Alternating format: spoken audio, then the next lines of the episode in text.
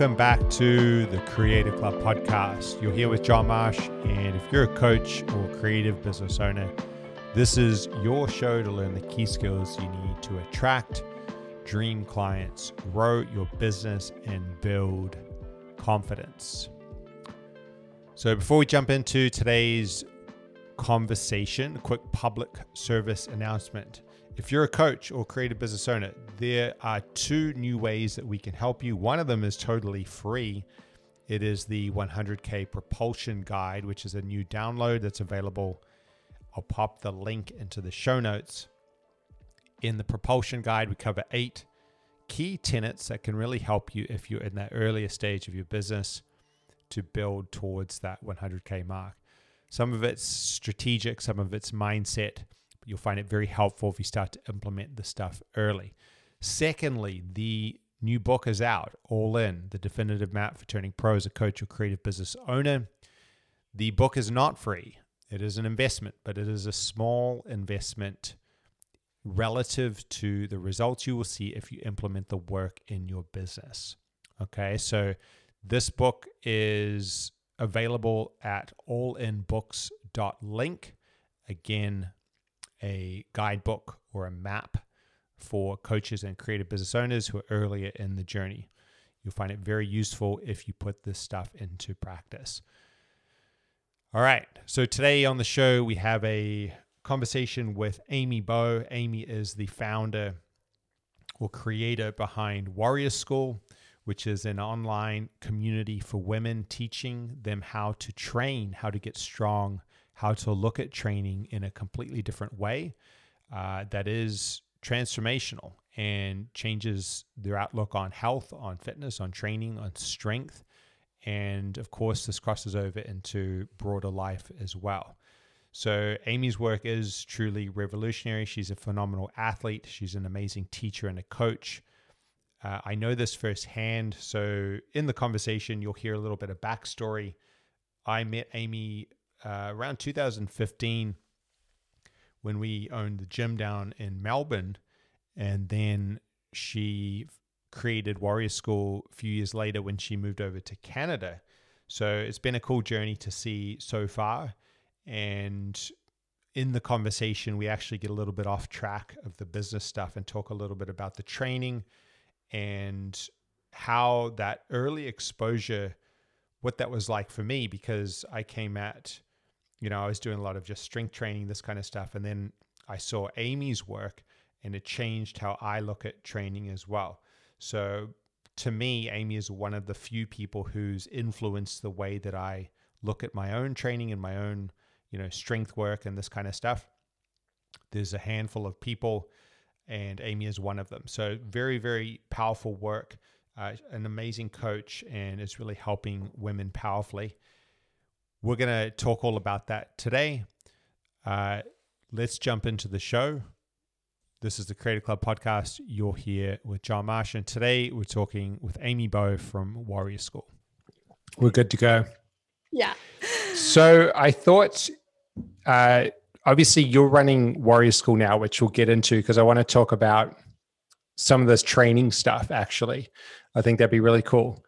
But I thought uh, you know, if we could jump back in time, and for the people listening, your there's a couple of episodes with you on my other podcasts, which I'll link to as well. So there's a lot of backstory in those ones.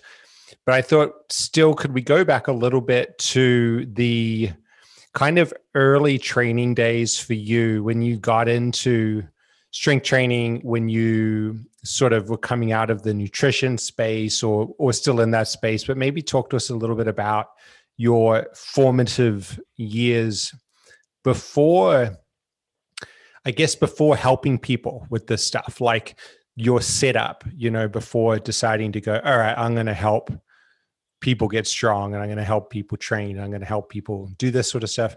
What was it like before that? Yeah i think when I decided that I really wanted to help people with this stuff, and by stuff, I mean uh, like foundations and mobility and moving better and being stronger, was really when I started to work with Jules. Like I did my exercise science degree, didn't learn anything about building a proper foundation in that. And then I uh, moved to Melbourne. And then when I had my back stuff and started to work with Jules, I was also doing my master's in dietetics. So I actually wasn't practicing in the training space, but I was going through my own journey with Jules. And then I started to learn about the approach that he took. And I was really attracted to that approach. And so that's what eventually led me back out of the dietetic space and into the training space uh, because of my own experience with rebuilding my foundation. So that was probably the point in time after that 12 months of rehabilitating my back and building my foundation. I thought, this is what I want to teach people to mm. do.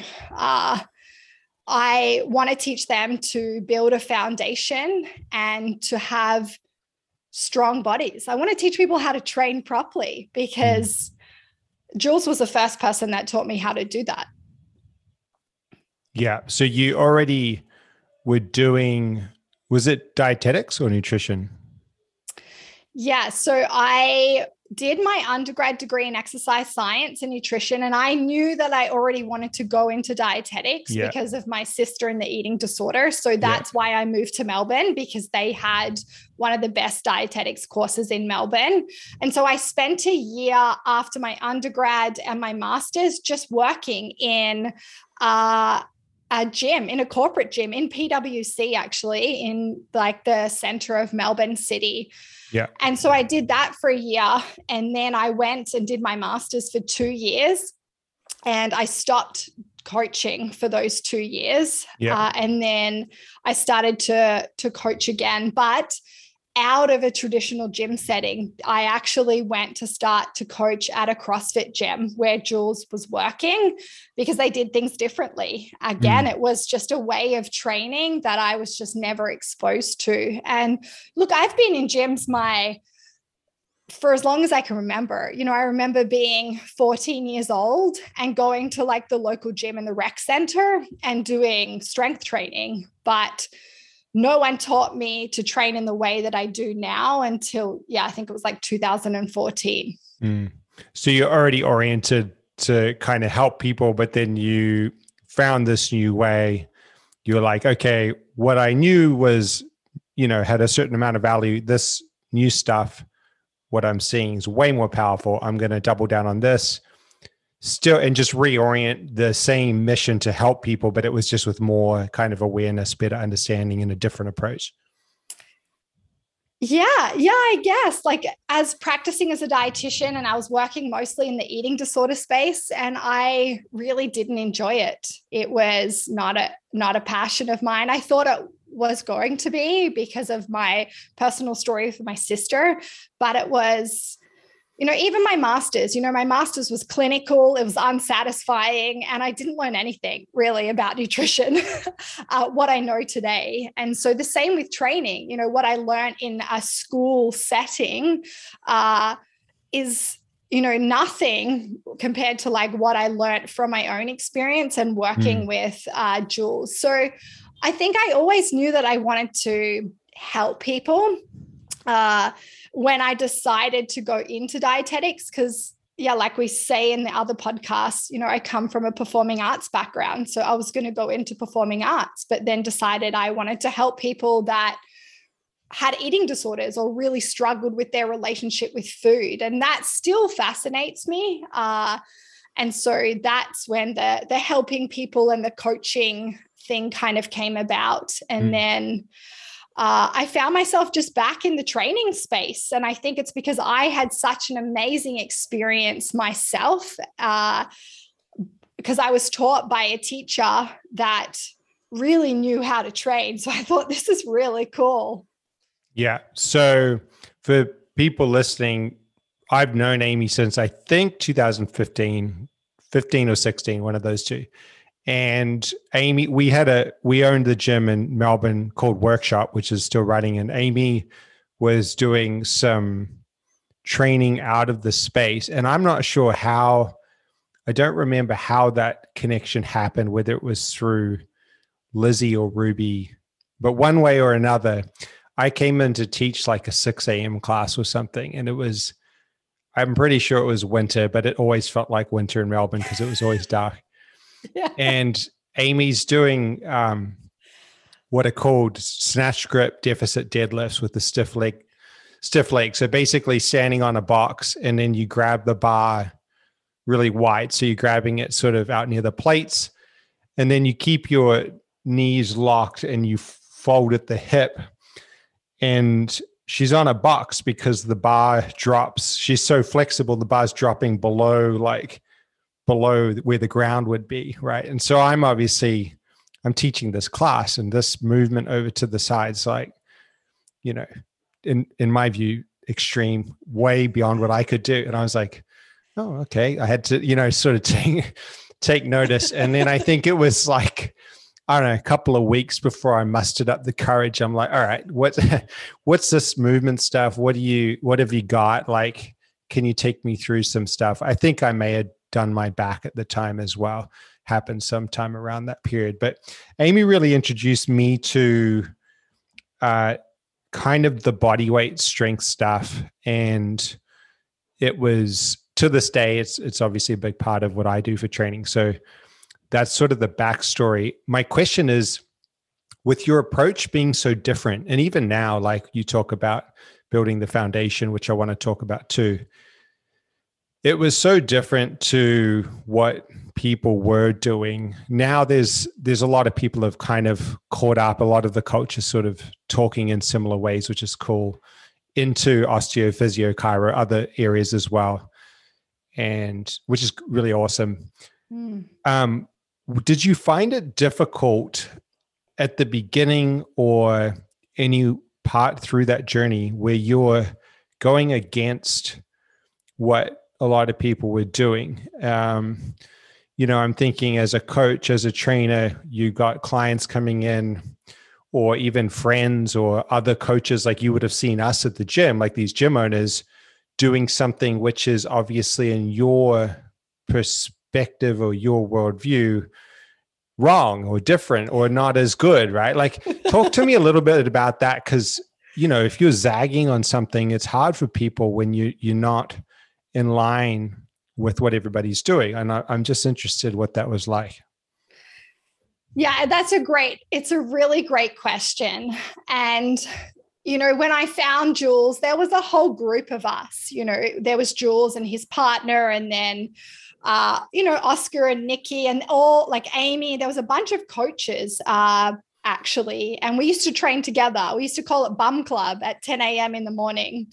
And Jules used to kind of lead it, but we all trained together and it was against, but like we were training the same, if that makes sense. You know, yes, we're going against like the fitness culture and what people were doing in normal gyms, but we found this like community and we created our own culture uh, together. And so it didn't feel, I guess, wrong or weird because I found my people essentially, uh, these people that you know, they cared so much about how they actually lived. They lived to move and to train. And so movement and training was uh, the key part of their life. And when I was healing my back, it became the focus of my life. Like I structured my whole life around training. So I used to train a lot. We trained a lot together. We explored together and we did all this really weird stuff, uh, but it didn't feel weird together. And hmm. then, yeah, I guess, you know, I, we didn't spend a lot of time in other gyms really. So, uh, but yes, yeah, seeing, I guess, the way other people did things was, yeah, wrong or just behind. You know, look, I look at the culture now today and I look at, you know, some of the stuff like knees over toes guys doing and, and like we were doing that like oh yeah, it was years ago. Yeah. yeah. so like it was it was a, it's been around for a really long time i think i was just so lucky to be taught by a coach that was like ahead of the game like he mm. was the most like one of the most innovative, unconventional, you know, forward thinkers when it came to movement. And I was just grateful enough to learn from him. But I see, yeah, the culture has caught up, but it's caught up like 10 years later. And so, yeah, for the last 10 years, I've seen it unfolding slowly um, and saturating into like fitness culture. But mm you know, yeah, we were doing it 10 years ago. So I guess to answer your question, no, it didn't feel weird because we were all in it together and we created our own culture. Uh, and the thing that I really loved was going into a space and getting to teach that methodology. So when you invited me into workshop, like that that's that's the work. That's amazing to you know for people to see actually how you can move and what you can do and then teach them that. So i was so lucky to come into workshop and teach mobility and olympic lifting uh, and yeah so i don't know if that answers your question. Yeah yeah for sure. I just think you know it's tough in you know if you're coming up as a coach in whatever field to learn insights or to learn things that are different to what everyone's doing and then implement them. And and i i don't mind doing that. Like i like to kind of do that. Like when i saw what you were doing i was like okay cool. Let's throw some of this into the classes. Let's roll with this for a while see if we can make it work because i had experienced it and it worked really well. Um but that's not always easy for everyone. And so I was just wondering if you had felt that friction, but it sounds like having the crew around you was enough to sort of have your own community and um and sort of have a have a sense of belonging with what you're doing as well as well as learning through that i suppose okay no i love how you brought up the friction piece and it's come up a lot with the people that I've worked with for sure. They mm. felt a lot of friction uh, towards this like different way. Uh, it's a lot if we can get into talking about a foundation, but it's a lot slower.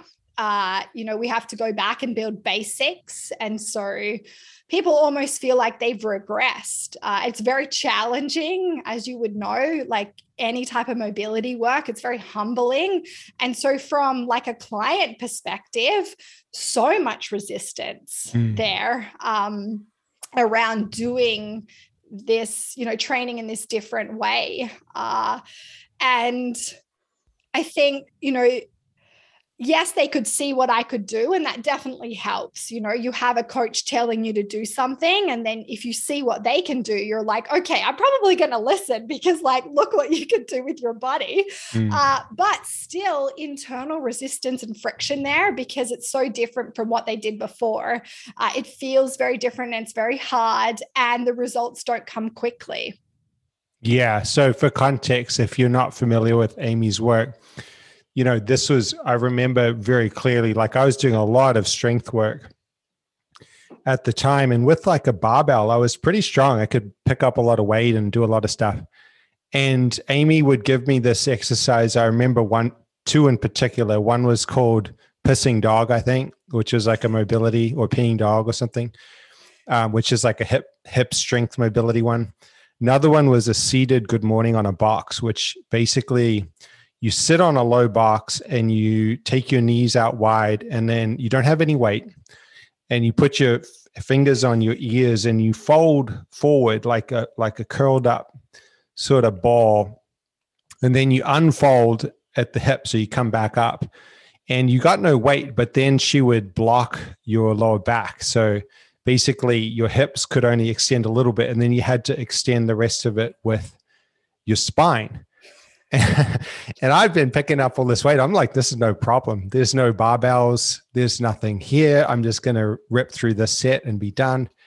And literally, you're sweating with no weight, fighting against yourself.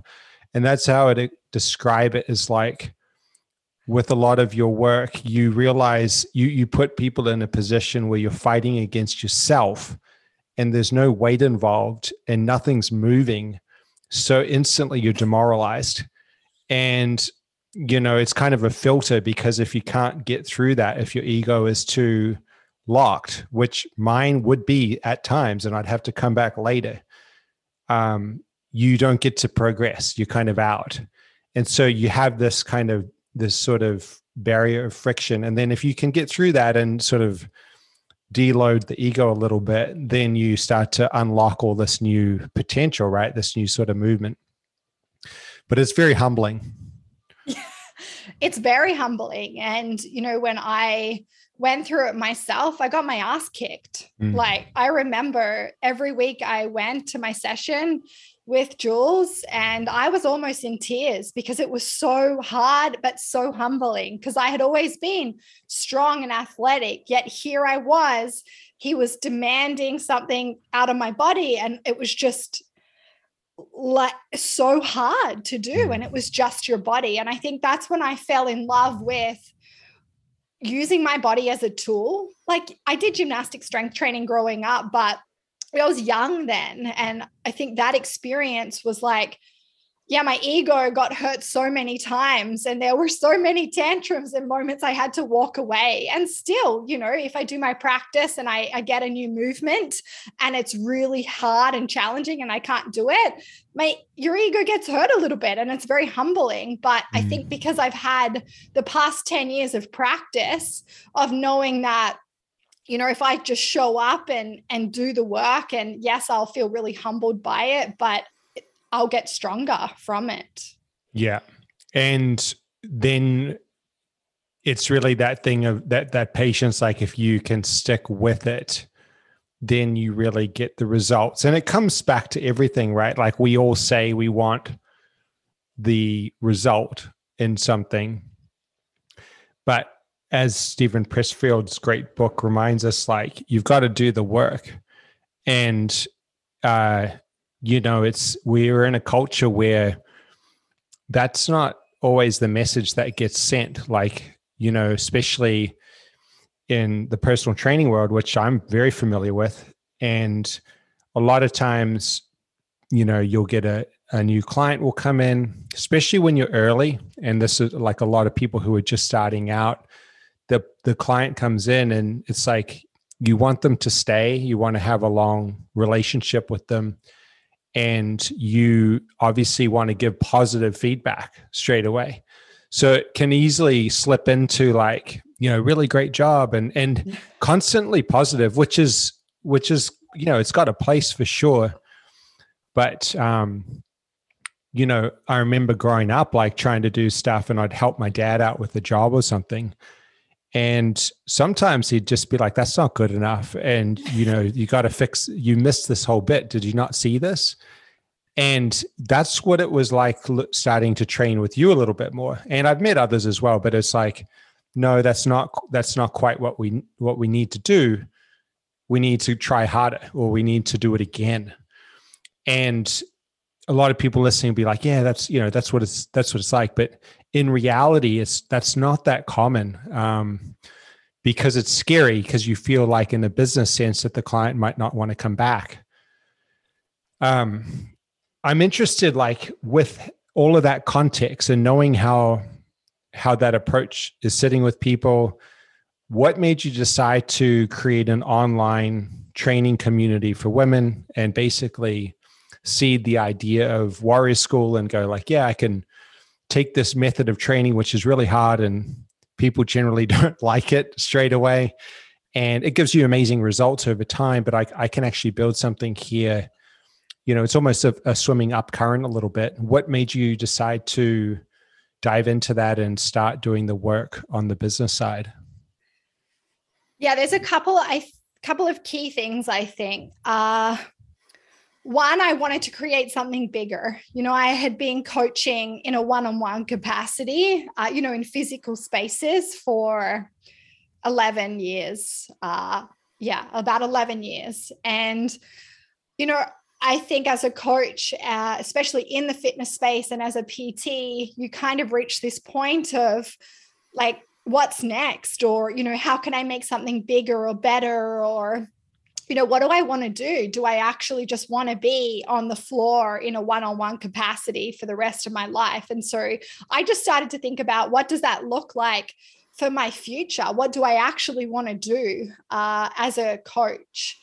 And then the second key thing that uh, kind of drive the birth of Warrior School was you know, I want to be able to move between Vancouver and Australia. You know, I've been in Vancouver now for five years, but Australia, you know, it's home or, you know, wherever I wanted to go, uh, that I wanted to be able to to have that freedom. You know, freedom is a really big personal value of mine. I don't like feeling stuck anywhere. Uh, and so creating this online business, that was one of the reasons is for this freedom piece. And then uh, I think the third piece, well, I started to only work with women about five years ago. So I just work with women now. And I wanted to create it because I just honestly don't believe that women are, well, we're all taught to train properly, but I just have seen so many women just not get results in their training, just not they can't build strong, capable bodies. Uh, you know, they've been doing the same training for four, five, six years, and they're in the exact same places they were, you know, four, five, six years ago. Uh, and that's really frustrating and really overwhelming. And so, yeah, I just I wanted to create this school to teach women this way that you know you can train and if you train this way and you spend years building a foundation that you'll get strong and mm. you'll get results. Mm. um, there's two things i want to say. One is um, we, we keep saying like years and stuff. I do want to say when i first met you and i started to do i had this back injury and it was funny all right? I was like a gym owner and i was really strong and yet some and i could lift these weights but sometimes i would sit down at the table and when i got up from my chair i could barely stand up. Like my back was that bad. It was super embarrassing.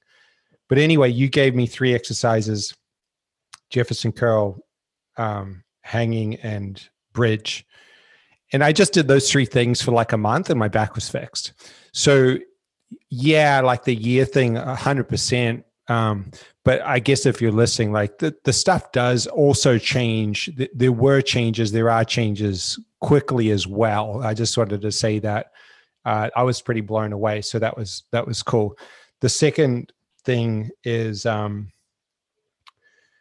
what do you mean when you say strong? Because some people who may have not seen you, I'm sure most of them have or checked out the Instagram or whatever they might think powerlifting or they might think like just talk to me what does strong mean to you or what does it mean to the women in your community in terms of their lives and and what that opens up for them and what that actually looks like in your world yeah great question uh, so for the women in my community strong what strong means to them obviously it's it can be very individual. Yeah. Someone can do something and they can feel strong. So it can be a feeling, uh, whereas someone else could, you know, lift a, a different weight and feel strong. But uh, when the women come in and, and they talk about being strong, like I'll dig into that. Like, what does it mean to you? You know, what does it look like? What does it feel like? And really, if we like, I guess, boil it down, it's this beautiful balance between uh, like mobility, like having access and, and flexibility, and feeling capable in their body. So, whatever they're doing physically, they feel like they can do that. Mm. Uh, and so, you know, not feeling restricted by it. Uh, yes, you know, they'll have some goals around doing particular things that make them feel strong, like movements or skills. But I think mostly it's, yeah, this beautiful balance of like, I want to be mobile and flexible. Uh, I want to feel confident when I go and do things like other activities or playing with my children. Um, yeah i th- i think that would be it that's yeah. like what strong would mean to them really what I, like the way i view it is that i'm physically strong but but it also means that it changes like my posture and how I show up in the world.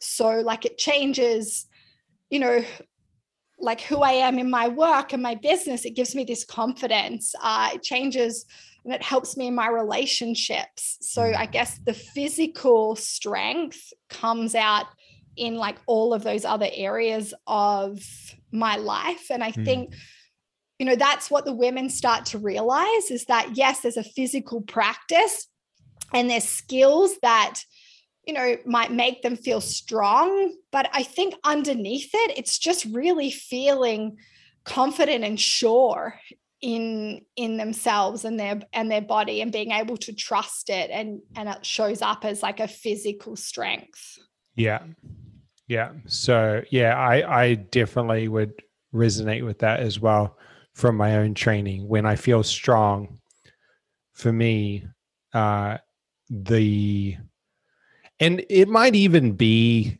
linked back to a hormonal thing.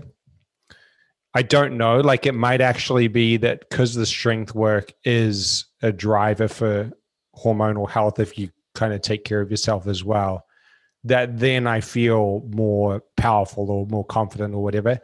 I don't know, but it's definitely a link. Like when you're training, when you're strong, when you're consistent, you get stuff done. You know, life uh, occurs to you as easier. There was a saying I saw the other day the goal is to have challenges be enjoyable. Mm. And it's like a massive shift. Like if it, if the concept of challenge is inherently not enjoyable, you need three alarm clocks to get out of bed. It's like like every single thing is how can I avoid this thing?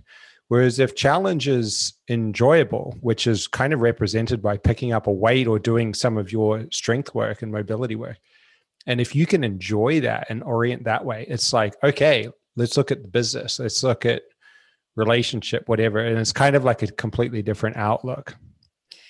Yeah, I think like you know when you were talking before about being the gym owner and being able to move a lot of weight, like you know you would think that you were strong, yeah, and people look at someone lifting a lot of weight and they'd say yeah like he's strong or she's strong but and that's one type of strength but to me there's so many layers in what strong actually means like strong means do I have access to the range? Like, do I have the mobility there? Can I control it? Uh, can I create tension? You know, can I move uh, technically really well? Uh, does it look, you know, quality is a really big thing to me. Yeah, someone can do something and they might be moving a lot of weight, but I don't necessarily think that they're super strong because they're they're missing all these other qualities that are really important. I think to have this like holistic kind of strong body. So to me, it's yeah, mobility, flexibility, control, tension, quality, uh, and then you know being strong with your own body. Again, someone can move a lot of weight, but can they actually do something with their own body? I remember a time when I walked in to do a presentation to a room full of males on strength training and mobility. And I could tell at the start that there was like a little bit of friction there around like, you know, what is she going to, yeah, tell us or teach us about strength training? Anyway, we were doing this push up. Um, I was teaching them about progressions of a push up, and then we got to the one arm push up, and I demonstrated like a one one arm push up in many different uh, ranges, and then they went and tried it, and none of them could do it. And, you know, I remember that moment, and it, it's kind of cool to think about, you know, all of this stuff is like a concept. Yes, there's a skill that you could get that is like, yeah, okay, I can do a pull up, I'm strong. But can we think about it as a concept of like, where can we take it? And we should be able to take it in all these different, mm. uh, yeah, ways. And so, you know, I, I guess that is an example of like, you know someone can be strong in one way but do they have access to the strength in a completely different way mm. i remember when you started to show me the body weight stuff and we'll, we'll move on from this because this might get boring for people um, i'd love to talk about training the body weight stuff uh, a little bit of body weight stuff went a really long way in I think what you're talking about. So, like starting to learn some basic stuff on my hands, on the rings, um, with different grips, different hand positions, some basic hand balancing, even if it was on a wall or whatever. But starting to see the the shoulder positioning and the wrists and stuff like that went a long way when I then started to try different crawl things or whatever, and, and you know, and dive into these different stuff that wasn't um, w- was totally out of left field for me. Whereas before the body weight stuff, uh, there was no crossover. Like it was, it was way harder. Um, so I, yeah, I just wanted to throw that out. That the the body weight element of what you teach, some of that really gave a lot back in terms of. I remember even going back to New Zealand, and I'd go a couple of times a year back then and go spearfishing. When I was doing the Olympic lifting and body weight strength stuff combined, like spear, like doing general life stuff, moving chopping firewood, free diving, spearfishing. I just felt it's so easy. It was just like this. This is so easy to move around, load the gun, get in and out of the boat, carry wood. I was just like blown away what opened up from just some of that body weight strength stuff, which was really cool. Mm. Um, I'd love to talk about the kind of the the things because some people would come into your way of training and they'd get spat out the other side and it wouldn't be for them. And they might end up back at a gym or in a classes or something. And it's totally cool. What's the what's the biggest shift for people whether it's the clients or or peers?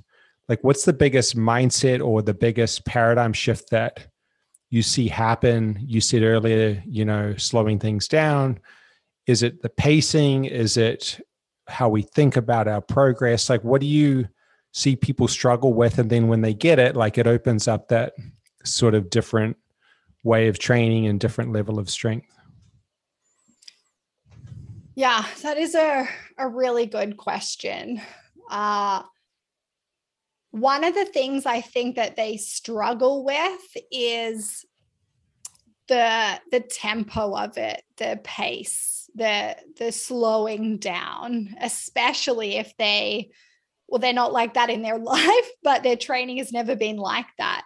Um you mean so like from from like slowing down like we're talking from like spin class HIIT sort of style to slowing down or from normal strength work to slowing down the strength work? Like what do you mean Oh, most of the women that I work with have come from like a HIIT style okay. background, like a CrossFit, an yeah. F45, high heart rate, like high, yeah, high, moving fast. And then they also come from a very fast life. Like there's a lot going on in in their world. And so when we start to train, there is such a slowness in that.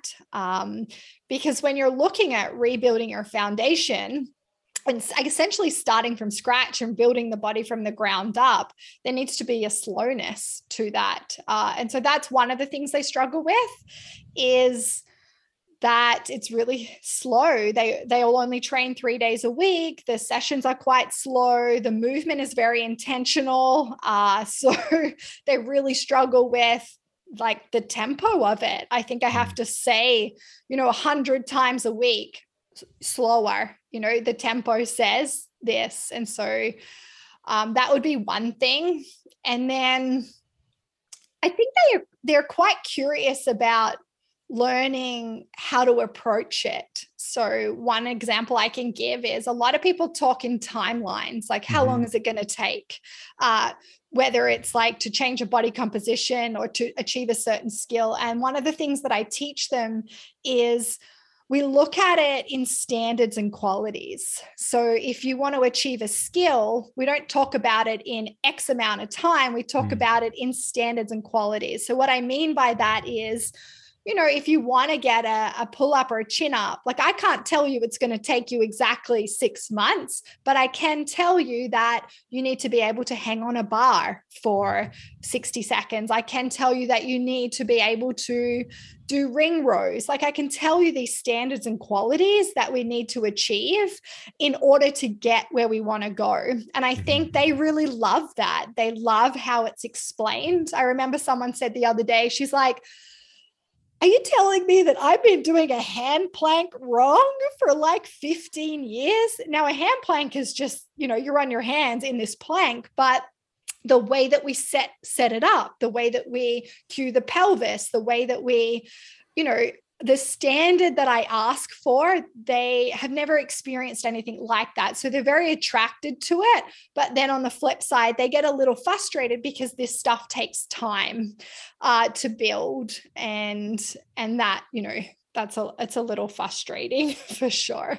Mm. It's like in um it's like in business and the marketing stuff, we talk about outcome independence. Like you know you might have a a goal of some sort but the way to think about your journey to the goal is having an outcome independent mindset. So for example if i'm doing marketing today i can't be hung up on what the outcome is of that piece of marketing. Like i need to move forward anyway and in training it's like well if i show up and the coach amy says i didn't do this right or something that outcome doesn't it can't stop me from the next thing. Where so you're you're shrinking the focal point right down to the practice of for lack of a better term like the practice of what you're doing in the moment versus how we typically think of like you know the outcome in eight weeks lose x kilos or the outcome in 12 weeks or whatever lose x kilos or gain whatever x movement. Yeah i think you know oh, i think it's a pretty cool way to look at things you know if we think about even our business and our training like these are this is for like life yeah but you know if we can look at it yeah as outcome independent or you know as standards and qualities that uh well the thing that i think is that the women just really they fall in love with the process. So before they wouldn't they didn't really love the process. Yeah it wasn't super enjoyable but a lot of women that i work with after some resistance at the start you know they do fall in love with it. They really love that they couldn't hang for five seconds with their feet assisted on a bar and now they can do a 60 second unassisted hang mm. and so hmm. that's really cool and they like to see basically i think they're just so stoked because they're getting they're getting progress they're actually getting results and so this is what i feel like is missing a lot from the training space is that we're not taught this you know if we were actually taught these standards and qualities and steps this process and method mm. you know we can get where we we want to go here's a question that may be a little bit polarizing do you think that the way that we're typically taught to look at exercise uh, you know, say we come into it later in life, do you think that provides any benefit? Like, do you think that that's helpful at all if we don't have this process slowing down way of seeing it? But if we come at it, you know, typical fitness class or just, you know, come at something like, it's, it's, very common like uh, even in whatever space it could be a movement culture it could be whatever it's like it's quite fast and it's quite um, it's quite energy uh, what's the word? Intensive right? Like it takes a lot of like it's a lot it's a lot of stress on a lot of people do you think that the typical fitness thing or the the normal way of looking at even strength training or whatever adds benefit to people or do you see it as harmful or do you see it as neutral i don't know could you speak to that at all based on what you've seen with all of the women relative to how you teach it? Yeah, uh, I'd probably say it's harmful. Mm. yeah. You know, one of the biggest things, well, I, th- I think about this quite a lot that I spent so much of my like 20s building my foundation you know, building my physical foundation, building my nervous system foundation, building my nutrition foundation. Uh, and I'm now in this space, you know, where I'm like, my big project is my business. You know, I'm I I want to grow this beautiful big business, but I'm so grateful that I have those foundations because I know that I could just I can just keep building and keep growing and keep pushing because I did the work. So a little bit makes me sad that you know I kind of want to take all these women and it, you know make it a bit mandatory that like in their 20s you know for a good solid 10 years they have to work on their foundations and then they can come in and like you know, build their career and their family and everything. Because I'm getting them, you know, 10 years deep into, or even 20, 30. You know, most of the women that I work with are in their 40s and 50s that just haven't had a, a, a, practice that works with their body or a good foundation for that long. And so coming at it at that you know at an older age it's it can be harder there's a lot of other factors um, or we just so change expectations, right?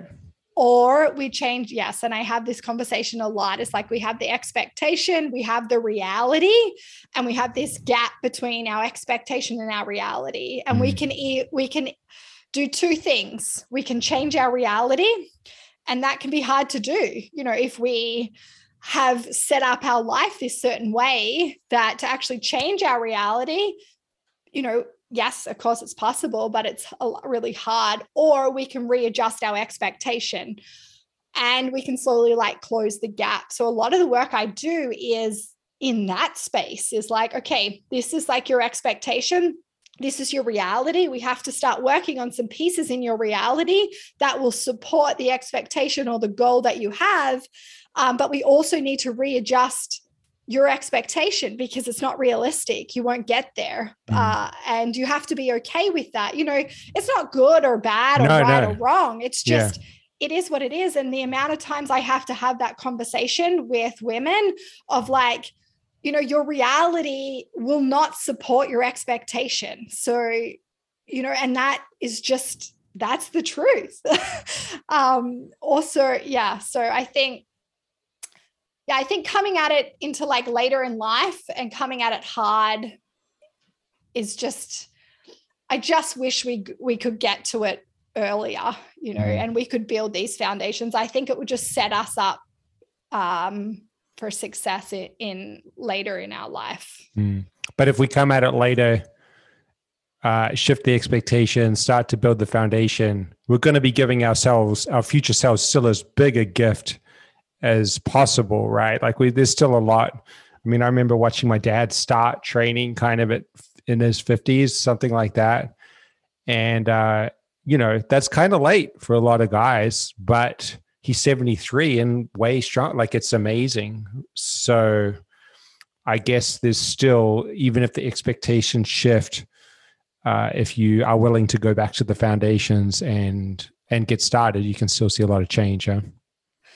Yeah, actually, a lot of women uh, come to me in their late 40s, early 50s, and they just, they really want to set themselves up mm. for the rest of their life, especially transitioning through perimenopause and menopause. And they now really understand that they they just want to be strong and mobile. They don't really have a massive aesthetic goal anymore. Mm. And so they don't really have those high expectations. They just want to practice that feels good, that they love, that they enjoy, and that's going to support them as they get older. So, you know, I would say that's not harmful and coming at it if you're okay at a much slower pace. Um, yeah. And building your foundation and really enjoying that uh, it's a beautiful thing to do because for the next 30 years, you're going to have a mobile body, a strong body, uh, uh, and a more solid foundation. Yeah. Okay, cool. So, final questions. Uh, what's it like running the business? So, like, what's been the shifts for you? You know, when you're a lone wolf sort of trainer out of someone else's gym, or contracting as a coach in a in a gym space you've got a certain you know set of responsibilities and certain jobs. When you're creating something out of thin air that doesn't exist yet it's a different thing right? Like you're kind of you're you're you're becoming a visionary you're setting you're setting off on a new direction and you're sort of you know building this thing. What's the what's been the learning for you or the shifts for you or some of the stuff that you've dealt with or overcome or learning in that process? That's such a big question. Um okay. Where do i where do i start with that?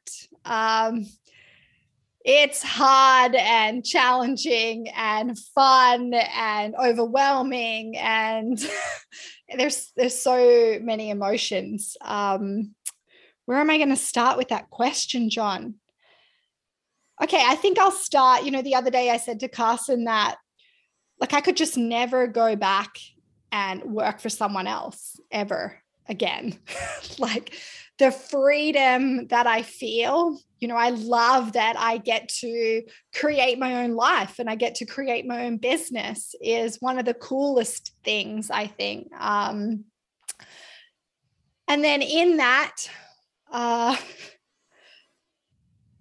I don't know, you might have to ask me a more specific question because there's just been so many like learnings and so many emotions. mm maybe maybe speak to it like in terms of you know warrior school now and for a lot of people looking at it they see this thing that exists. And it's like it's like this moment in time. But they they don't see when there's three or four women in there and you know the the the the branding's just getting started. Um from that point where it didn't it wasn't really crystallized in reality it was just an idea like how did you keep going? How did you forge forward? Like what was maybe some of that work ethic or what was some of the stuff you learned around that? You know sometimes i'll call it a mission driven approach but uh, that could be very hard for people especially if they're listening and they've got this idea i want to have especially now like a lot of people going online i want to have a coaching program i want to build a community or I want to do this offer. It doesn't exist yet. I do a post on Facebook or something and it doesn't get the response that I expected.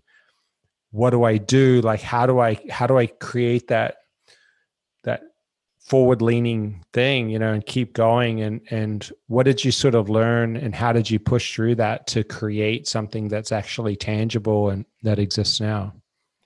Okay, great question. Uh, so like the birth of it and the process yeah uh so two years ago i think uh I was still working at Lululemon, and I think I was only working with four women or five women. And so from two years ago till now, uh, I now have 35 women in Warrior School. Uh, so that's been two years in the making. So what was that like? Uh,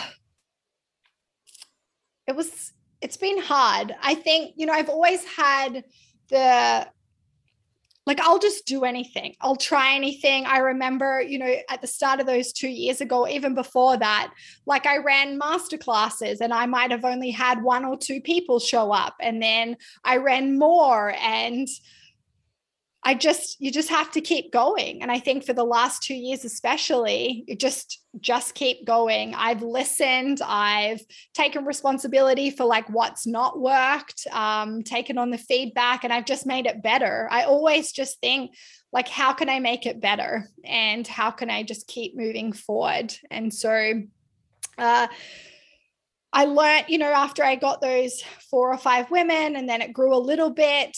And you just pause. I just paused and I thought, how can I make their journey better? And so I remember at the end of last year, I did a lot of work for about three or four months on their whole experience from starting inside Warrior School and what does that look like? And so I had to step back and I did a lot of behind the scenes work on just like um, the, their journey in the school. And then uh, now, it's at this place where I feel really good about it. And I'm in like this really cool build phase of, you know, I want to invite like women into it and i've learned so much over the last two years about the structure and what works and what doesn't work and the only way that i got there was just through trying it mm. uh, just trying and and seeing what resonated and what worked and and what didn't. And i'm sure you know you can speak to this that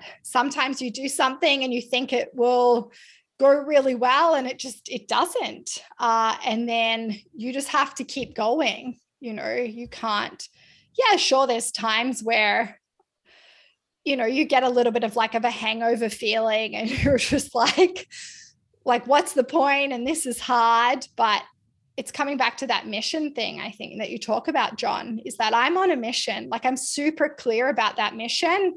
And so every day uh, when i wake up i just i'm very clear. And so the choices that i make are just in alignment with that. Uh, and the women really teach me you know they their experience, uh, every event that we hold, their feedback, our check-in calls that we do every month. Uh, they're, you know, they're my teachers, um, and I, yeah, I just try and make their experience uh, better from from what I learn.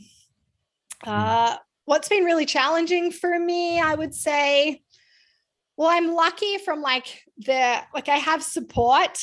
So I have Carson to lead me a li- little bit from like the technical side and the financial side. Like that's not my strong my strong point. I remember we had a great conversation uh, last year around you know if if like finances for example if that's not like not your strong um part of the business, like get Carson to lead you in that. And so he actually leads me in the finances. Like he deals with all the finances and I don't do that. He does my podcast editing and I don't do that. It's really hard to do it all on your own. Mm. um, but I do like I do most of it. You know, I do my sales, my marketing, uh, you know, I do everything inside Warrior School. I create all my own content. I write all my own emails. But over the last six months, I've pulled in Carson to lead me in certain areas and and help me with aspects of of the business. Um, yeah. Yeah, I want to add. There's a couple things that people probably don't know that I've seen you do. One, I think, really powerful is so there's there's no barrier to entry to do an online business. And you can set up a website you can create this thing and call yourself a coach and do this stuff. And that's a problem. That actually is a huge hurdle because it makes you think that it's going to be easy and there's no risk. But the problem is when we take risk we're actually opening ourselves up for reward. And the two ways that I've seen you take risk one is emotional with connecting with people in your industry. So rather than going, look, like, you know, I don't like what they're doing or blah, blah, blah, you've reached out and you've built, you know, a, a great podcast and had a lot of industry leaders on it. And then that's reciprocated back. Obviously, audience grows. And now people a lot of people listening will see you as like you know this kind of figure and the person who's leading in the space and building this great thing. But i remember when that wasn't the case and the difference between there and now is the emotional risk of building those connections because they weren't going to reach down and give you a hand. You showed up and you were like i've got something to bring to the conversation here. And i think that that's one great way that people can if you've got an online business coaching or creative is like how can i use emotional risks to reach out to the community and support them and create conversations?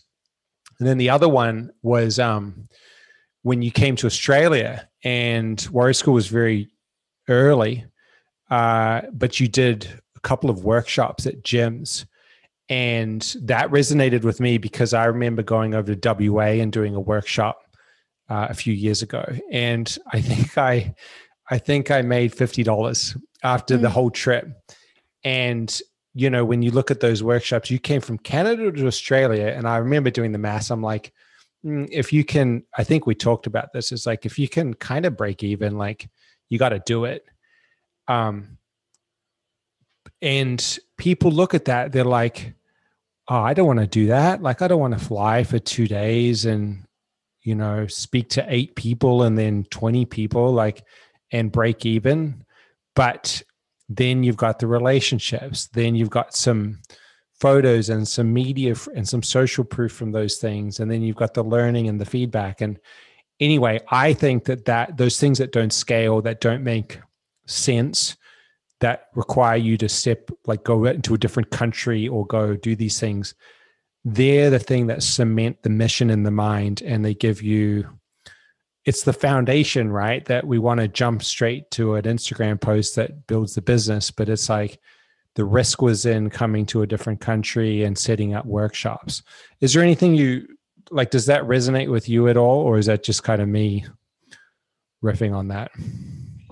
No, yeah, like the first one, like the collaboration piece of uh yeah, like being in the community and collaborating and well, my podcast is, you know, it's and I know you're a big advocate of everyone at least doing like a, a season of a podcast, but that was you know, it's such a beautiful medium to have people on and to connect with them. And, you know, I'm very good friends with a lot of people that are, you know, that have huge followings in like the metabolic and the training space.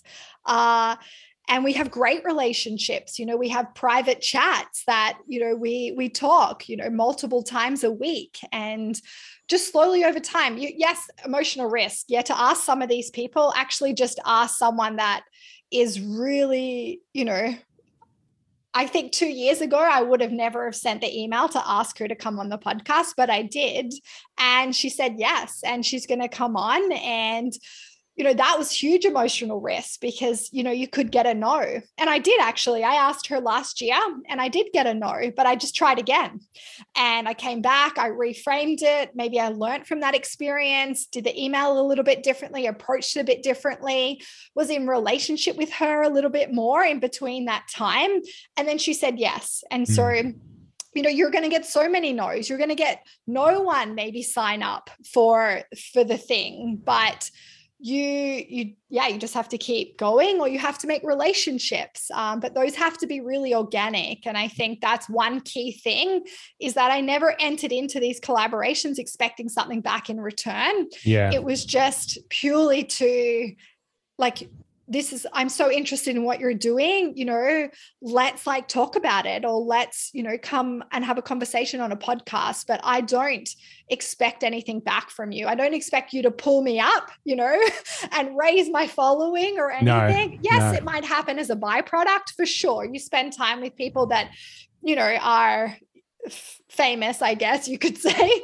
You might get pulled up but that can't be the intention. Um and then the second one yeah, the piece that you're talking about, the workshops, uh, you know, I can share something that's right now that I'm going through experience wise. So, uh, we, uh, John and I have been talking about doing like a workshop or a challenge last year. I was quite resistant to it, but then we're like, okay, let's, you know, let's make it me and make it mine and really believe in it. And so we created this, uh, created this five day uh, training workshop. At the moment, uh, I think I have one person signed up for it. Now, that for me, because I believe in it and like I've just I've spent the last week in not a great place with it and feeling a lot of like just like you know sadness and anger and all the emotions but in saying that what I also have to like highlight is that I've had six new women come in and join warrior school. They mm. actually didn't want to just do the five days. They wanted to come into the school. So the work that I have been doing to market that five day body weight putting the offers out yeah putting the offers out the ctas i mm. had about five discovery calls last week and yes, I gave them the option. I said, there's two ways you can work with me right now, but they all chose Warrior School. They didn't choose the five day. Um, and look, there's so many things that I could probably learn about how I went about the five day, you know, the marketing that I'm doing, my like the way I'm talking about it. But you won't learn that unless you do it you know and i just want to highlight that that i've been doing this for 10 13 years. I believe in what i do. I created a 5 day training workshop but yet there's like one person signed up but i got mm. six women into warrior school. So but you have to keep going. You can't just yeah, yeah. stop there. So yeah. there's a saying i like which is uh you either what is it? You either you either succeed or you learn like there's no there's no there's no real failure. I mean especially today i mean with online marketing and these kinds of things like your downside risk on this stuff is really pretty small. You're not taking out $200000 lease. You're not buying half a million dollars of stock in some product that you're going to try to ship. Mm. you either put the thing out or you have the sales call you do the marketing and you either win and there's either a great result and good feedback or you learn and it's like all right cool let's pivot or tweak messaging or run the ad differently or whatever it is. Um easy said and done right? Like it's in the moment like you're sweating like what's going like we all face it. But i think that that if you can come back to that like then it reframes to the next question of all right what can i focus on then? If i'm learning what can i what can I do? And um, then we can move forward. Anything else you want to add? I know we're pretty much there on time. Uh, is there anything upcoming for Warrior School? This will go out in probably a week or two. Is there anything else that you're up to or that you could point people to that you're doing right now? Uh, what's coming up in Warrior School? Well, I'm growing her, which is really exciting. Uh, so I have, yeah, six new women starting. I'm doing a lot of cool work inside that. Again, just learning from last year what worked, what didn't work, what am I going to make better. And so I'm doing a lot of work inside it, which is really cool. Um, but anything else? No, I don't. I don't think so. You know, I just honestly believe you just you have to keep going. You just have to keep going in business, trading, life. yeah. Yeah. Have to do the work. Yeah.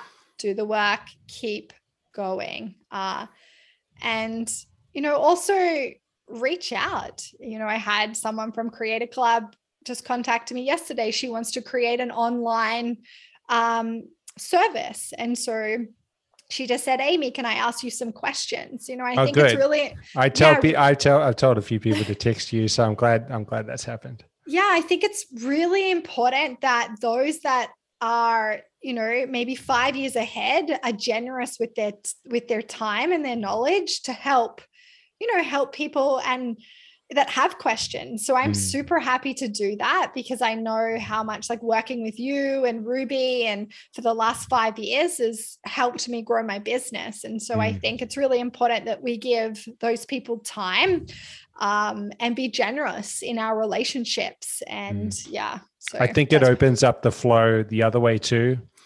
Um, I always think about that. Anything you shut down for someone else, you shut down for yourself but if you open for something else, it opens for you subconsciously. So if you talk to somebody who's getting started in strength training or whatever, then you reach out to someone above because you expect them almost to reciprocate what you did. It gives off a different transmission.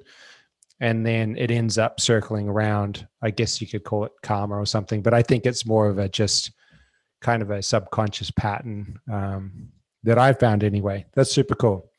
Yeah. Uh, anything else? I'll put your links and that kind of stuff, but anything else you want to add? No, that's it, John. Good chat. All right. Thank you for your time. Thank and you. Uh, we'll keep an eye out. And if you're listening, uh, head over and give Amy a follow on Instagram. Sign up for your email list. Can they do that? Oh, yeah. That's what I just started. Yes. Last Good. week. Yeah. Okay. So, yes, they can. yep. 2022 project. That is my 2022 project. Do they get an opt in that you can tell them about? Is there some a gift or something on the email list? Yeah, so the way that my list was created was from the three part video series on training with your cycle. So that is the list that I have. Um, that's the opt in. Uh, and so, yes, there is an opt in that is on my um, on my Instagram. One of my other big projects is to redo my website and branding. So that is okay. in the process. Yeah. So go to Amy's Instagram. If you are a woman and you're training, download her three part series on training with your cycle, and you'll get some insights as to her methods. And then you'll also get the emails. Thank you, John. Thank you. See you next time. Okay, bye. That's it for this episode of the Creative Club podcast. Thank you so much for tuning in. If you found this episode useful in any way, please feel free to share it along on your Instagram, on your Facebook, wherever you hang out. And make sure to tag us. That's a huge help. Thanks again, and we'll see you on the next episode.